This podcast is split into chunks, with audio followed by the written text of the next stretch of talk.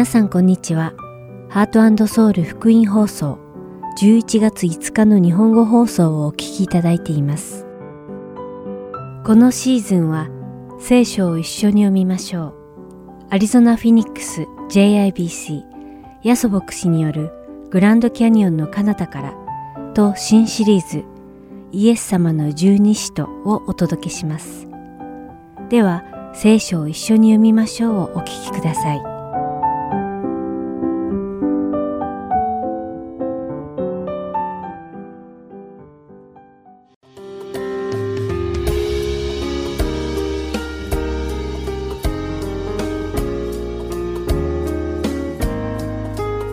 皆さんこんにちは。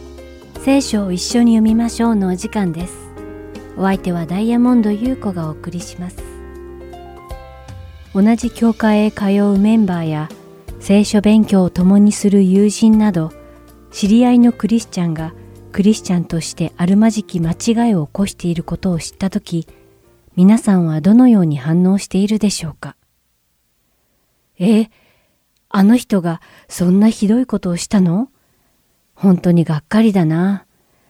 今後交際しない方がいいかも。などと考えて距離を置こうとしたことはないでしょうか。このような場合、聖書は私たちにどのように対応するように教えているのでしょうか。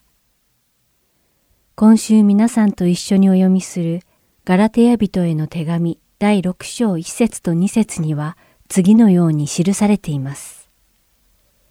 兄弟たちよ、もし誰かが過ちに陥ったなら、御霊の人であるあなた方は、柔和な心でその人を正してあげなさい。また、自分自身も誘惑に陥らないように気をつけなさい。互いの重荷を追い合い、そのようにしてキリストの律法を全うしなさい。クリスチャンの仲間のうちで、誰かが罪を犯していることに気がついたら、私たちクリスチャンがなすべきことは、罪を犯している兄弟姉妹を正しい道に導いてあげることだと書かれています。兄弟、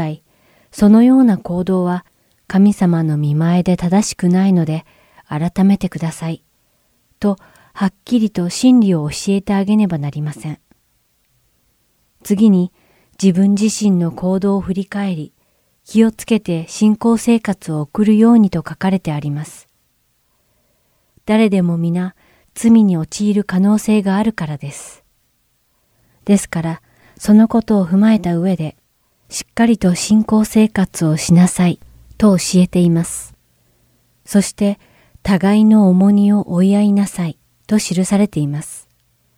ここで重荷とは、クリスチャンたちが陥る可能性がある罪のことです。つまり私たちクリスチャンは、罪に陥らないように互いに助け合い、使い合わねばならないということなのです。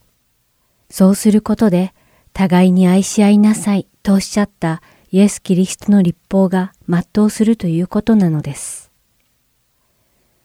誰かの過ちや罪が見つかったとき、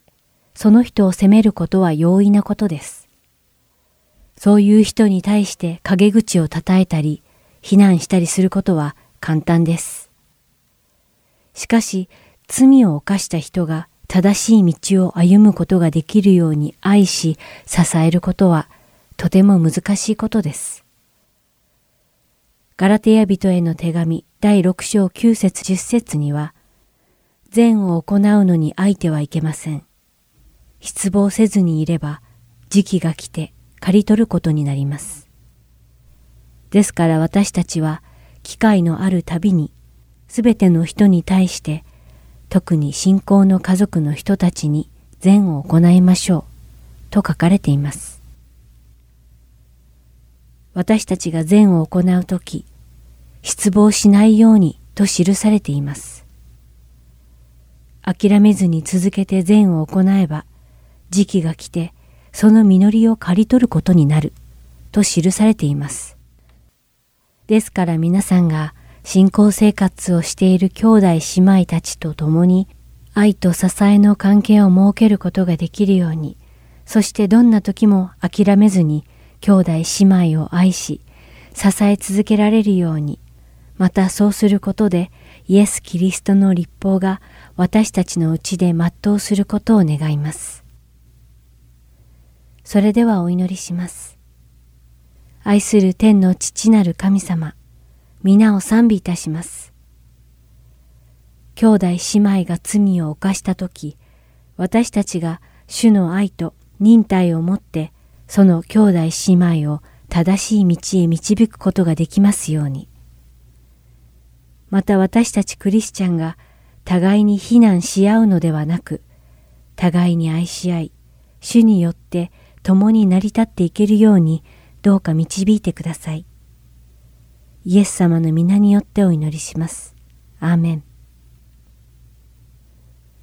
それでは今日の聖書箇所、ガラテヤ人への手紙、6章1節から10節を読みして、今日の聖書を一緒に読みましょう。終わりたいと思います。兄弟たちよ、もし誰かが過ちに陥ったなら、御霊の人であるあなた方は、柔和な心でその人を正してあげなさい。また、自分自身も誘惑に陥らないように気をつけなさい。互いの重荷を追い合い、そのようにしてキリストの律法を全うしなさい。誰でも立派でもない自分を何か立派でもあるかのように思うなら、自分を欺いているのです。おのおの自分の行いをよく調べてみなさい。そうすれば、誇れると思ったことも、ただ自分だけの誇りで、他の人に対して誇れることではないでしょう。人にはおのおのの負うべき自分自身の重荷があるのです。御言葉を教えられる人は、教える人とすべての良いものを分け合いなさい。思い違いをしてはいけません。神は侮られるような方ではありません。人は種をまけば、その刈り取りもすることになります。自分の肉のためにまくものは、肉から滅びを刈り取り、御霊のためにまくものは、御霊から永遠の命を刈り取るのです。善を行うのに相手はいけません。失望せずにいれば、時期が来て刈り取ることになります。ですから、私たちは、機会のあるたびに、すべての人に対して、特に信仰の家族の人たちに善を行いましょう。今日も聖書を一緒に読みましょうにお付き合いいただきありがとうございました。お相手はダイヤモンド優子でした。それではまた来週お会いしましょう。さようなら。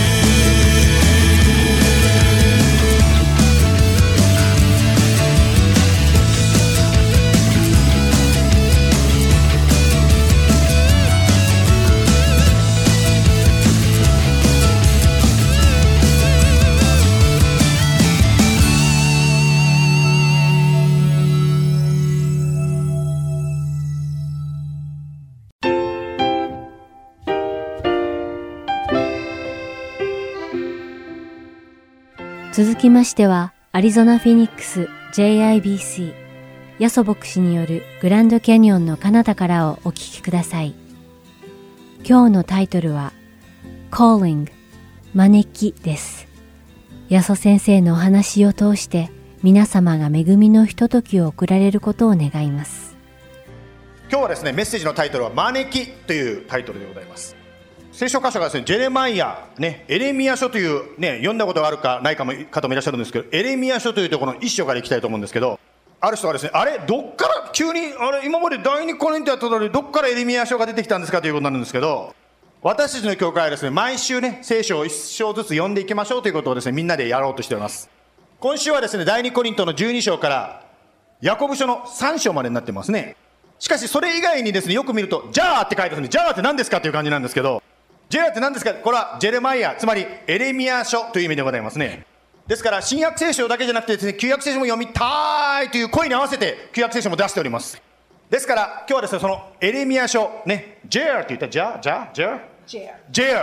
ラからですね、一章の一節から学んでいきたいと思います。ではエレミヤ書の一章の一節をまず読みます。ベニヤミンの地アナトテにいた祭司の一人ヒルキヤの子エレミヤの言葉。日本語と英語でね、私の教会礼拝しているわけですけども、両方の言葉を見るといろいろとね、学ぶところがあると思います。英語の聖書の訳の方が今回ですね、今から話すことにちょっとよく出てるなと思うんですけど、いきなり出だしでですね The words of Jeremiah、 つまりエレミヤの言葉とこうスタートしてるわけですね。というのは、旧約聖書は普通はですね、預言書がスタートする場合は主の言葉とか主の宣言とか神様を先に出して言うのに、これはですね、エレミヤの名前が先に出てきちゃったんですね。今日はですね、このエレミヤの人生から3つのことを学んでいきたいんですが、この最初にエレミヤの言葉と出てるとこから実は1つのことが学べるんです。つまりエレミヤの言葉って言ってることから分かるように、エレミヤというのはエレミヤの生き様、彼そのものがメッセージとなったということであります。普通はですね、先ほど言いましたように主の言葉とか主の宣言とかで神様のメッセージを預言者が出てきて語るのが、これがですね、預言ですよね。つまり預言者が語ることがメッセージであって、預言者がメッセージというわけじゃないわけですね。エレミヤというのはですね、彼の生き様、彼のそのもの、人生そのものが神様を語るメッセージになっていった人なんですね。もちろん今エレミヤというですね、ここに書いたですね、エレミヤさんは地上にいませんが、現代も神様に用いられている人というのがこの地上にいるわけですね。第2コリント、第2コリントやっと出ましたよ。第2コリントの2章の14節でこんなことが書いてあります。神はいつでも私たちをキリストによる凱旋の行列に加え、私たちを通してキリストを知る知識の香りを至るところで放ってくださいます。ここでですね、私たち、つまりクリスチャンを通して神様はキリストを知る知識の香りを放っているというふうに言ってますね。つまり簡単に言うならば、神は現代ですね、クリスチャンと言われる人たちをもう通してですね、クリスチャンと言われる人たちを通してご自分を語っているわけですね。しかしですね、よく考えてみたら、これってすごく神様にとってリスクがあるんですね。というのは、クリスチャンは必ずしも神と共に 100% いつも完璧に生きているとは限らないからであります。今日いろんな教会の方も来てくださって本当に嬉しいんですけど、やっぱ多くの場合ですね、教会に行かなくなる、信仰につまずくというのは、教会に来ているクリスチャンの姿につまずくからでありますね。私も一時期ですね、神様もうこれ以上私はもうダメです、私を通して神様の顔に泥を塗るだけですなんて、そんな陽気になったことも実はあるんですね。それでもですよ、ここに書いてあるようにリスキーなのに神様あえてクリスチャン、つまりあなたや私を用いようとされてるんですね。なぜでしょうか。神様はあなたや私を信頼してるからですね。言い方を変えるならば、神様はあなたや私を愛してるからですね。例えばですね、これ夫婦なんですけどもね、夫婦なんですけど、やっぱりですね、私が家内に愛してると言いながらですね、愛してるけどあんたにはお財布渡さないって言ったらですね、やっぱり信頼してないということになっちゃうわけで、本当に愛してるのかなということになっちゃうわけですね。つまりイエス様は十字架にかかるほど私たちを愛してくださったということは、教会に来るとよく聞いてるんですけども、そういうことだけじゃなくて、本当にあなたや私を信頼してイエス様はあえて私たちにですね、そのようにですね、ご自分を私たちを通して表そうとされてるんですね。もしですよ、完璧でない私または皆さんがですね、何か素晴らしいことをするならばですね、これは絶対イエス様に違いないというふうに思っていただけるんじゃないでしょうか。私が牧師になる決心したのがですね、19歳、そのぐらいだった、19歳か20歳ぐらいだったんですけど、その中で一番ですね、思ったのはですね、牧師は皆さんの模範にならなきゃいけない、果たしてできるんだろうかですね、または教会潰しちゃったら私はどうなるんだろうか、いろいろ考えちゃって、本当に牧師になりたくないなとか思ってたんですね。しかしですね、その中でストラグルの中で思ったのはですね、私が神様を背負ってんじゃなくて、神様が私を支えてくださってんだ。だから私が倒れても神様が本当に導いてるなら、必ず叩き続けることはできる、立ち続けることはできると思ったんですね。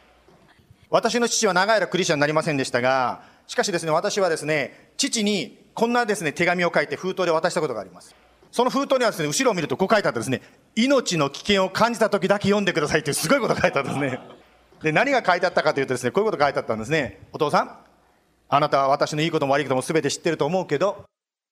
覚えてほしい。私は大した人間じゃないかもしれないけど、私の信じてる神様本物だということをお父さんぜひ信じてくださいとこう書いてあったんですね。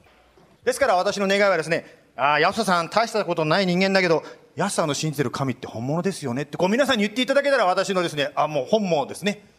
そしてまたですね、私が牧師をさせていただいているこの教会もそうですね、J.I.B.C. にはいろんな人がいるな、完璧じゃない人もいるけど、でもこの J.I.B.C. の人たちが礼拝している神は本物だというふうに、もしこのコミュニティで、またビデオで見ている方で言っていただけたら、私たちは本当にそれが私たちの願いであります、本望であります。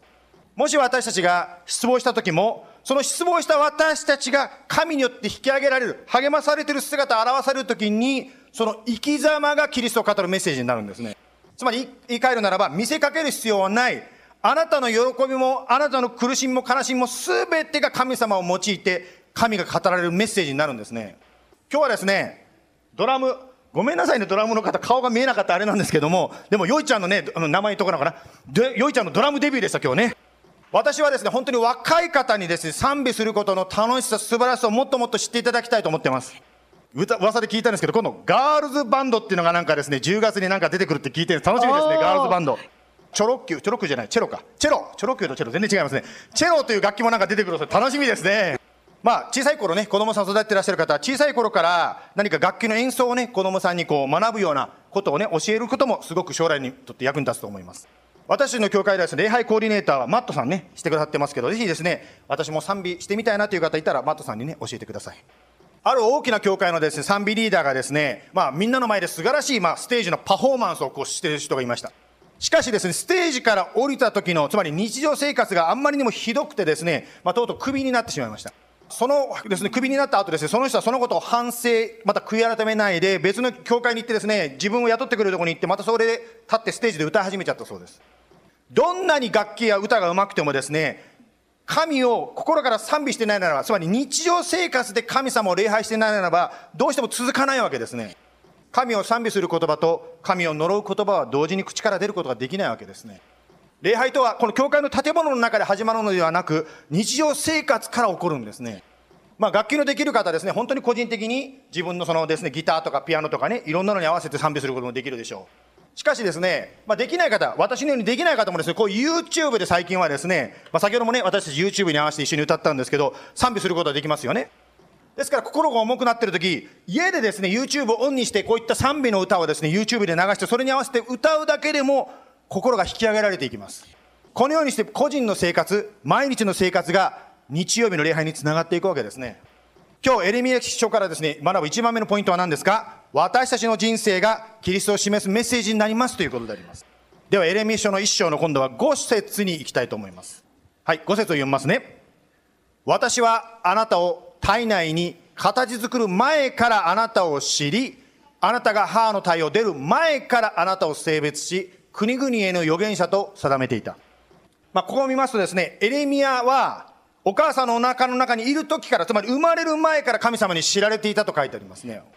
また神様に選ばれていたとも書いてあります。つまり生まれる前から、つまり生まれる前からということはどうですか？生まれた後、良いことも悪いことも何にもする前からエレミヤは選ばれていた、愛されていたという、神に愛されていたということが分かります。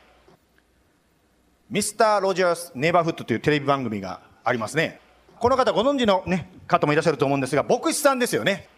しかし牧師でありながら子ども番組ですね、子ども番組を通してメッセージを語っていった、そんな方でしたね。しかもですね、もうちょっと説明すると PBS って書いてますけど、一般のテレビ局、クリスチャンテレビじゃなくて一般のテレビの中で、聖書とかイエス様のこと言わないかもしれないけども、彼のその話してることの中に神様のメッセージが入ってたんですね。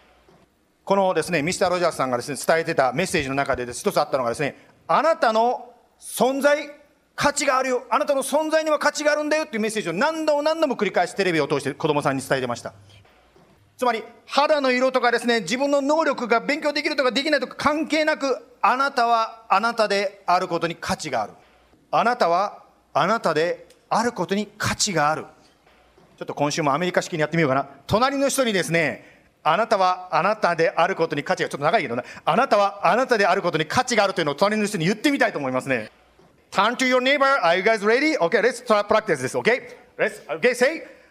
あなたはあなたであることに価値がある。 You are valued. Good. Oh, man, hard to remember what I say. That was a hard one. Hard to remember. One more time, okay? もう一度やりましょう。もう一回やりましょうね。俺見ながらじゃないと言えないんだ、私もね。見ながらじゃないと言えない。It's hard to say. Okay, try again, one more time. あなたはあなたであることに価値がある。Good. You speak in Japanese. That's good. Yeah. Good job, Jason. Okay. We love it. Like a tongue twister or something, huh? あなたはあなたであることに価値がある。That's good. Thank you so much. Yeah. このミスター・ロジャースのテレビですね、皆さんもご存知だと思うんですけど、もう終わったのが22年ぐらい前ですけど、だいぶ前なんですね。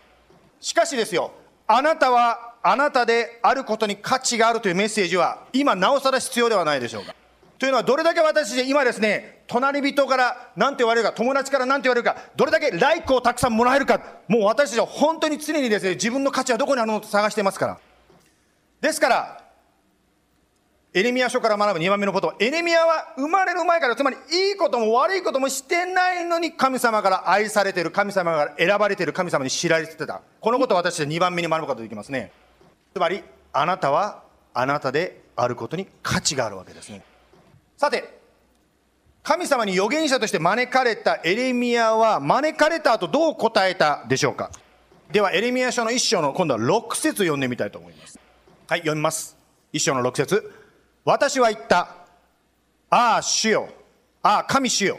ご覧ください。私はまだ若くて、どう語ってよいか分かりません。まあ、この時若くてって書いてますけど、まあ、年で言うと20歳ぐらいですかね。まあ、カエル君とかカナちゃんぐらいですかね。20歳ぐらい。神の召しをもら、神様に呼ばれたですね、エレミヤは、なんて答えましたか？私は若くて経験がないから、できませんってこう言ったんですね。まあ、皆さんがもしですね、神様から何か招かれたらどう答えるでしょうか？聖書を見ますとですね、神から招かれて、最初はですよ、あとはもちろん答えるわけですけど、最初断った人たちっていうのは結構聖書の中にたくさんいるということに皆さんも気づいていらっしゃると思います。例えばですね、まあ、モーセの例を出しますが、出エジプト記の3章の11節。モーセは神に言った。私は一体何者なのでしょう。ファラオのもとに行き、イスラエルの子らをエジプトから導き出さなければならないとは。ですから、モーセも皆さんご存知のように立派な働きをしましたが、最初神様が言われたときはやっぱり断っちゃったわけですね。そんな人間じゃない、できない、私は一体何者なのできません。またですね、イザヤ書ではイザヤの話が出てきますね。イザヤ書の6章の5節、イザヤ、私は言った。ああ、私は滅んでしまう。この私は唇の汚れたもので、唇の汚れた民の間に住んでいる。イザヤも神様にですね、預言者になりませんかとこう言われたわけですが、彼はですね、私はちょっと清くないんです。清さが足りませんと言って断ったわけですね。また、新約聖書に行って、イエス様の弟子のピリポにですね、イエス様がチャレンジしました。ピリポはですね、5000人以上のたくさんの人たちに対して食事を与えなさいというイエス様のチャレンジを受けたわけですね。その時にピリポはこう答えました。ヨアネの6章の7節。ピリポはイエスに答えた。一人一人が少しずつ取るにしても、200デナリのパンでは足りません。今少しだけ3人の方の例だけ見ましたけども、聖書を見てるとですね、たくさんの方が神様の招きを受けて、できないって答えたというふうに出てますね。先ほどですね、現代、エレミヤはいないと言いましたけども、現代は神様は私たちを用いていると言いましたよね。つまり言いたいことはですね、これだけ多くの、神を信じる人たちが神の招きを受けてですね、できないと言ったこと同じに、私たちも毎日のこの聖書箇所を読んでるときに、これは無理でしょう、こんなのできるわけないと思うことが出てくるんですね。私たちがこうして聖書を読んでいくときにですね、聖書を通して神があなたは私の心に語ります。あるときは委ねなさいと言うかもしれません。またはあるときはですね、許しなさいと言うかもしれません。またあるときは忍耐しなさいというかもしれません。先ほど言ったように聖書の中でたくさん出てきた例と同じように、私たちもそのような神の招きを受けるときに、私たちもですね、無理です。つまり自分の足りなさ、できない、自分じゃできないという自分の力なさをですね、感じることがあると思います。どうして私たちはですね、無理だ、断りたいと思うんですか。それは私たちが自分の力だけで行おうとしているからではないでしょうか。もしですね、自分の力でできること、つまり神が何か招いてですね、許しなさいとか委ねなさい、あ、できるよって言ってしまったら、私たちは神に頼る必要なんかなくなっちゃうわけですね。そしてもしそれがうまくいったらですね、ああ、私も大したクリスチャンだと言ってですね、自分の功績になっちゃうわけですね。また自分の力でやろうとして、失敗したら今度は自分を責めるようになります。しかしもしですよ、力のない私たちが神に頼って何か素晴らしいことをするならば、栄光はどこに行きますか。私じゃなくて神に行くわけですね。つまりここで3つ目のですね、今日の最後の原則を学ぶことができます。つまり3つ目の原則は何かと言いますと、神に招かれたときは自分の力ではなくて、神の力、神の導きを求めましょうということです。エレミヤの場合はですね、若すぎます、経験がないからできませんとこう言いましたよね。しかし、それに対して神がどう答えたでしょうか。エレミヤの1の8を読みますね。彼らの顔を恐れるな、私があなたと共にいて、あなたを救い出すからだ、主の言葉。面白いですね。エレミヤ記はエレミヤの言葉がいっぱい書いてあるんですけど、神がエレミヤのそのなんていう弱さの中で主の言葉として語ったわけですよね。つまり経験のなさを持ってですね、恐れるエレミヤに対して主は何て言いましたか。恐れるな、私を信頼しなさいと言いました。そしてもちろんエレミヤはですね、だいぶ前の人たちですからですね、旧約聖書の人ですけども、彼がこの後どのように神様によって守られたのか、神様によって救い出されたか、歴史が語ってるわけですよね。つまり、結論を言うと、エレミヤはいろんな大変な中にありましたが、最後の最後まで神に守られていった人だったわけですね。まとめますと、今日はですね、エレミヤの人生から3つのことについてですね、フォーカスして学んでまいりました。私の人生、あなたや私の人生そのものがキリストを示すメッセージになりますということを学びました。あなたはあなたであることに価値がある。私は私であることに価値があるということについて学びました。3番目。自分の力ではなくて神の力と導きを求めるときに神様の素晴らしい奇跡、素晴らしい働きを体験できます。そしてエレミヤに神様が声をかけて招かれたように、今日イエス様はあなたや私を招いているわけですね。マタイの11章の28節にこういう言葉があります。すべて疲れた人、重荷を負っている人は私のもとに来なさい。私があなた方を休ませてあげます。この話を聞いている方の中で、今疲れを持っている人いませんでしょうか。または重荷を感じる人がいるでしょうか。何かを決断しなきゃいけない、どう決断していいかわからない、そんなことで悩んでいる方もいらっしゃるかもしれません。勉強で、仕事で重荷を感じているかもしれません。または家庭で、また人間関係でですね、重荷を感じている方がいらっしゃるかもしれません。一人で悩まなくてもいい、私のもとに来なさいとイエス様は言っておられます。そしてここに教会、つまり神様を求める人たちの集まりがあるわけですね。一緒に祈りを通してイエス様に重荷を下ろしていくときに、私たちはイエス様の休みをいただくことができます。今からしばらくですね、祈りを持って重荷を下ろす時を持ちたいと思います。今本当にこうして静まってイエス様の前に重荷、今心にあること、普通はですね、教会に来ると牧師先生に祈ってもらうというところがあると思います。でもまず皆さんが自分の口でイエス様、今このことを決断しなきゃいけません。今このことがあります。このこと、ところが痛いです。その思いをイエス様の前に持っていってください。イエス様は言いました。すべて疲れた人、重荷を負っている人は私のもとに来なさい。私があなたを休ませてあげます。今神様前に重荷を下ろしていきましょう。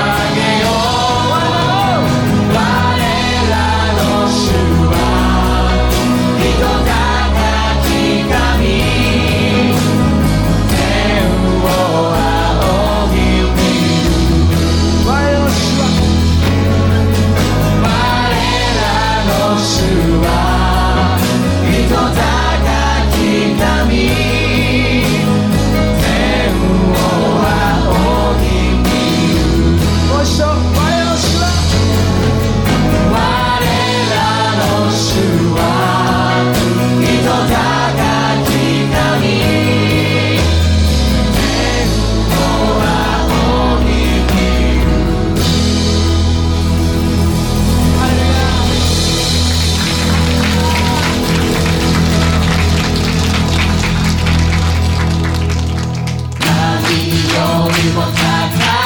刻み折られるレスに向かって踊れ歌え一緒に歌いましょう。髪の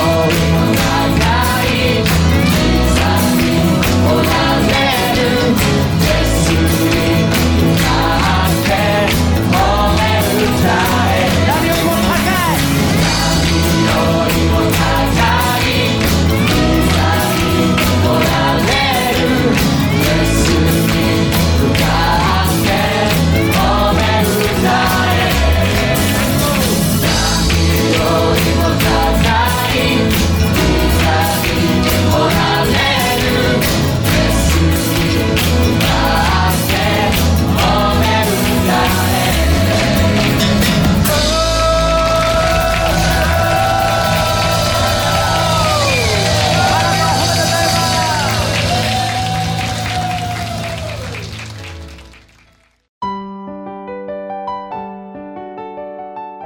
ハート&ソウルゴスペルミニストリーは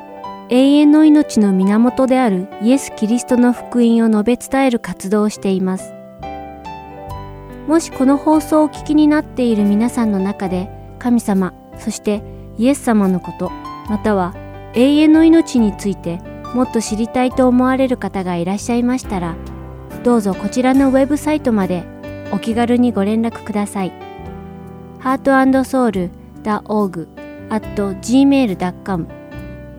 heartandsoul.org@gmail.com またこれからもこのハート&ソウルミニストリーの CD をご希望の方は E メールとお名前、ご住所をご記入の上、ハート&ソウルの E メールまでお知らせください。ご連絡いただき次第、配送無料にて送らせていただきます。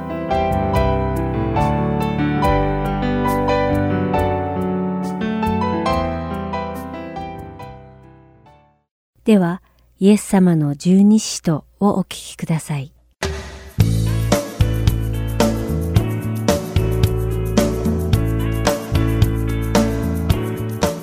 ハート&ソウル福音放送のリスナーの皆さん、こんにちは。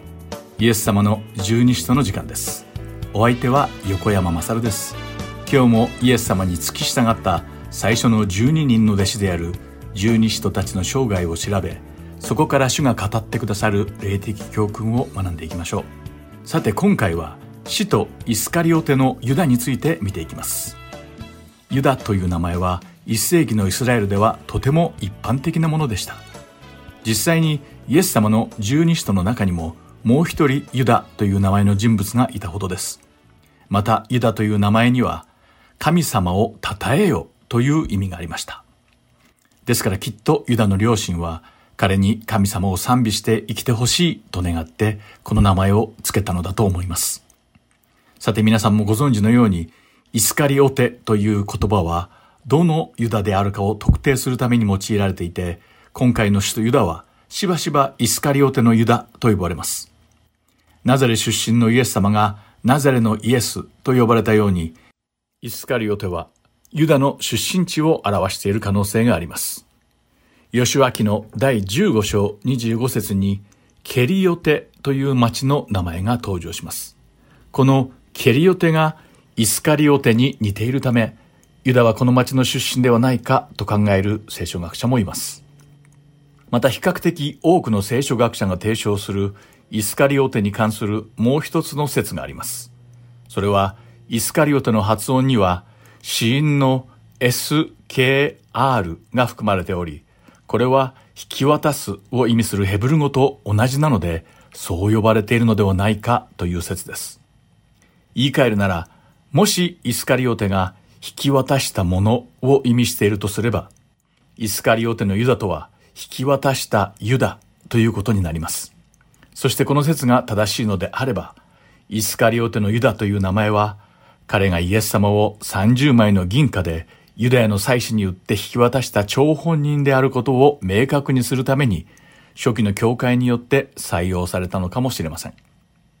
さてここで、この使徒ユダが何をなし、何をしなかったのかを見るとき、神様が私たちに与えてくださる霊的な教訓が浮かび上がってきます。それは私たちが貪欲を避ける必要があるということなのです。ではこの霊的教訓について見ていきましょう。ラザロとマルタとマリアの三人兄弟はイエス様を心から愛していました。ある日マリアがイエス様のところに来て、彼の足にとても高価な香油を注いで洗い、髪の毛で拭い取りました。イスカリオテのユダはこれを見て怒り、300デナリを無駄にしたと文句を言ってマリアを叱責したのです。ヨハネの福音書第12章5節に、なぜこの香油を300デナリに売って貧しい人々に施さなかったのかと言ってマリアを叱責したのですが、イスカリオテのユダの本心は実は別なところにあったのです。ヨハネの福音書の第12章6節にそのくだりが書かれています。読んでみましょう。しかしこう言ったのは、彼が貧しい人々の心を心にかけていたからではなく、彼は盗人であって金入れを預かっていたが、その中に収められたものをいつも盗んでいたからであるとあります。欲深いユダはこの純粋で高価な香油は300デナリで売れると考えたのです。ちなみにこの300デナリとは当時の平均年収にあたる金額でした。そしてその大金が自分が管理する金入れの箱に入ってしまえば、彼はその一部を盗むことができたからです。ユダが30枚の銀貨でイエス様を売り渡すまでの経緯を注意深く見ていくと、自分の本性を隠すのがとても上手だったことがわかります。その本性は欲深い盗人だったにもかかわらず、ユダはどういうわけか他の弟子たちからの信頼を勝ち取り、金入れの箱の管理担当を任されていたからです。ここでよく考えてみてください。十二使徒の中で金銭の管理やそれにまつわる問題を担当するのに最もふさわしかったのは一体誰だったのでしょうか。それはどう考えても主税人をしていたマタイだという結論に達します。マタイは様々な金銭に関わる問題の処理にも慣れていました。ですからお金のプロである主税人マタイが会計を担当したとすれば、それは理にかなっています。しかしどういうわけか、ユダが金銭の管理担当になってその責任が与えられました。どう考えてもユダは最初から皆の金を横領する計画で、この仕事に就く画策を練っていたようにしか考えられないのです。さらに最後の晩餐の場面を振り返ってみると、このイスカリオテのユダがイエス様と共にいた3年間、いかにうまく演技をし続けたかについての証拠がいくつか見受けられます。最後の晩餐の席でイエス様は、誠に誠にあなた方に告げます。あなた方のうち一人が私を裏切ります。と言われました。すると弟子たちは、誰のことを言われたのかわからずに当惑して、互いに顔を見合わせていたと書かれているのです。つまり、もしこれまでのユダの挙動に何か不審なところが見受けられたり、疑いを持たれるようなことをやっていたとすれば、他の弟子たちはすぐにユダの名前を出したことでしょう。そして、ああ、やっぱりイスカリオテのユダだったんですね、などと言ったかもしれません。しかし、彼らには全く誰のことなのか見当もつかずに、当惑して顔を見合わせていたようです。それがまさかイスカリオテのユダだと疑う人なども誰もいませんでした。ユダは自分の貪欲さを満足させるために、あたかもイエス様の弟子の一人であるかのようにうまく行動していたのです。そしてユダの貪欲さが頂点に達したとき、彼はイエス様を銀貨30枚で売りました。そのわけは、ユダがイエス様と一緒にいてもこれ以上多くの金銭的報酬を得る見込みがないと悟り、なんとか自分の損失を最小限に抑える方法を見つける必要があると考えたからです。マタイの福音書第26章の14節から16節を一緒に読んでみましょう。その時12弟子の一人イスカリオテ・ユダという者が祭司長たちのところへ行ってこう言った。彼をあなた方に売るとしたら一体いくらくれますか。すると彼らは銀貨30枚を彼に支払った。その時から彼はイエスを引き渡す機会を狙っていたとあります。イスカリオテのユダは祭司長たちに会いに行き、イエス様を裏切ったら一体いくらもらえるのかと何の躊躇もなく尋ねたのです。この無慈悲に思える手っ取り早い取引の後、ユダは彼らから30枚の銀貨を受け取りました。そしてその時からずっとユダはイエス様を彼らに引き渡す機会を探していたのです。イエス様はいつも多くの一般人に囲まれていました。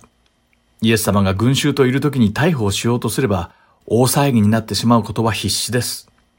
ですから彼らはそれを避けるためにイエス様が群衆から離れて一人になる時を探す必要があったのです。そしてユダはイエス様が祈るために定期的にオリーブ山に登られていたことを知っていました。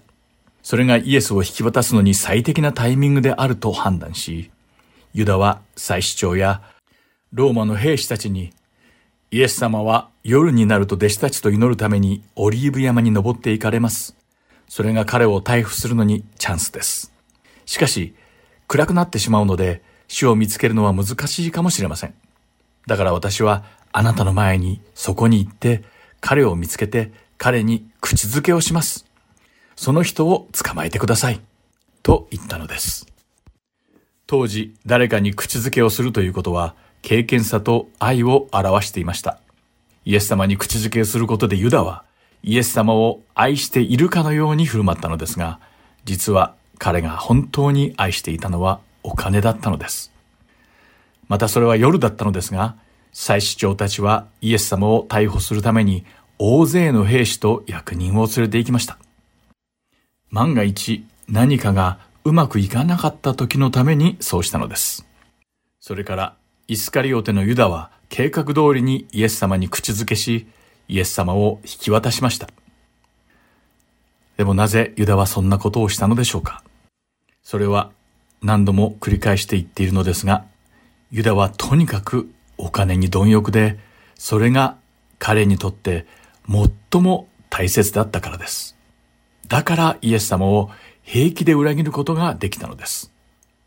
実は福音書を読んでも、イスカリオテのユダがイエス様が主であると告白したという記述は見当たりません。イエス様を教師やラビと呼んだという記録はあります。他の弟子たちはイエス様が主であられるとはっきり告白しましたが、イスカリオテのユダに限っては告白をしていないのです。イエス様はユダにとっては主ではありませんでした。ユダの主はお金だったのです。愛すべきリスナーの皆さん、私たちの主とは一体誰でしょうか。誰が、あるいは何が私たちの心を揺り動かして行動を起こさせ、私たちの人生を導いてくれるのでしょうか。今日のイエス様の十二使徒はここまでです。最後までお付き合いくださってありがとうございました。また来週お会いしましょう。リスナーの皆さんにこの1週間、神様の豊かな祝福がありますように祈っています。お相手は横山勝でした。さようなら。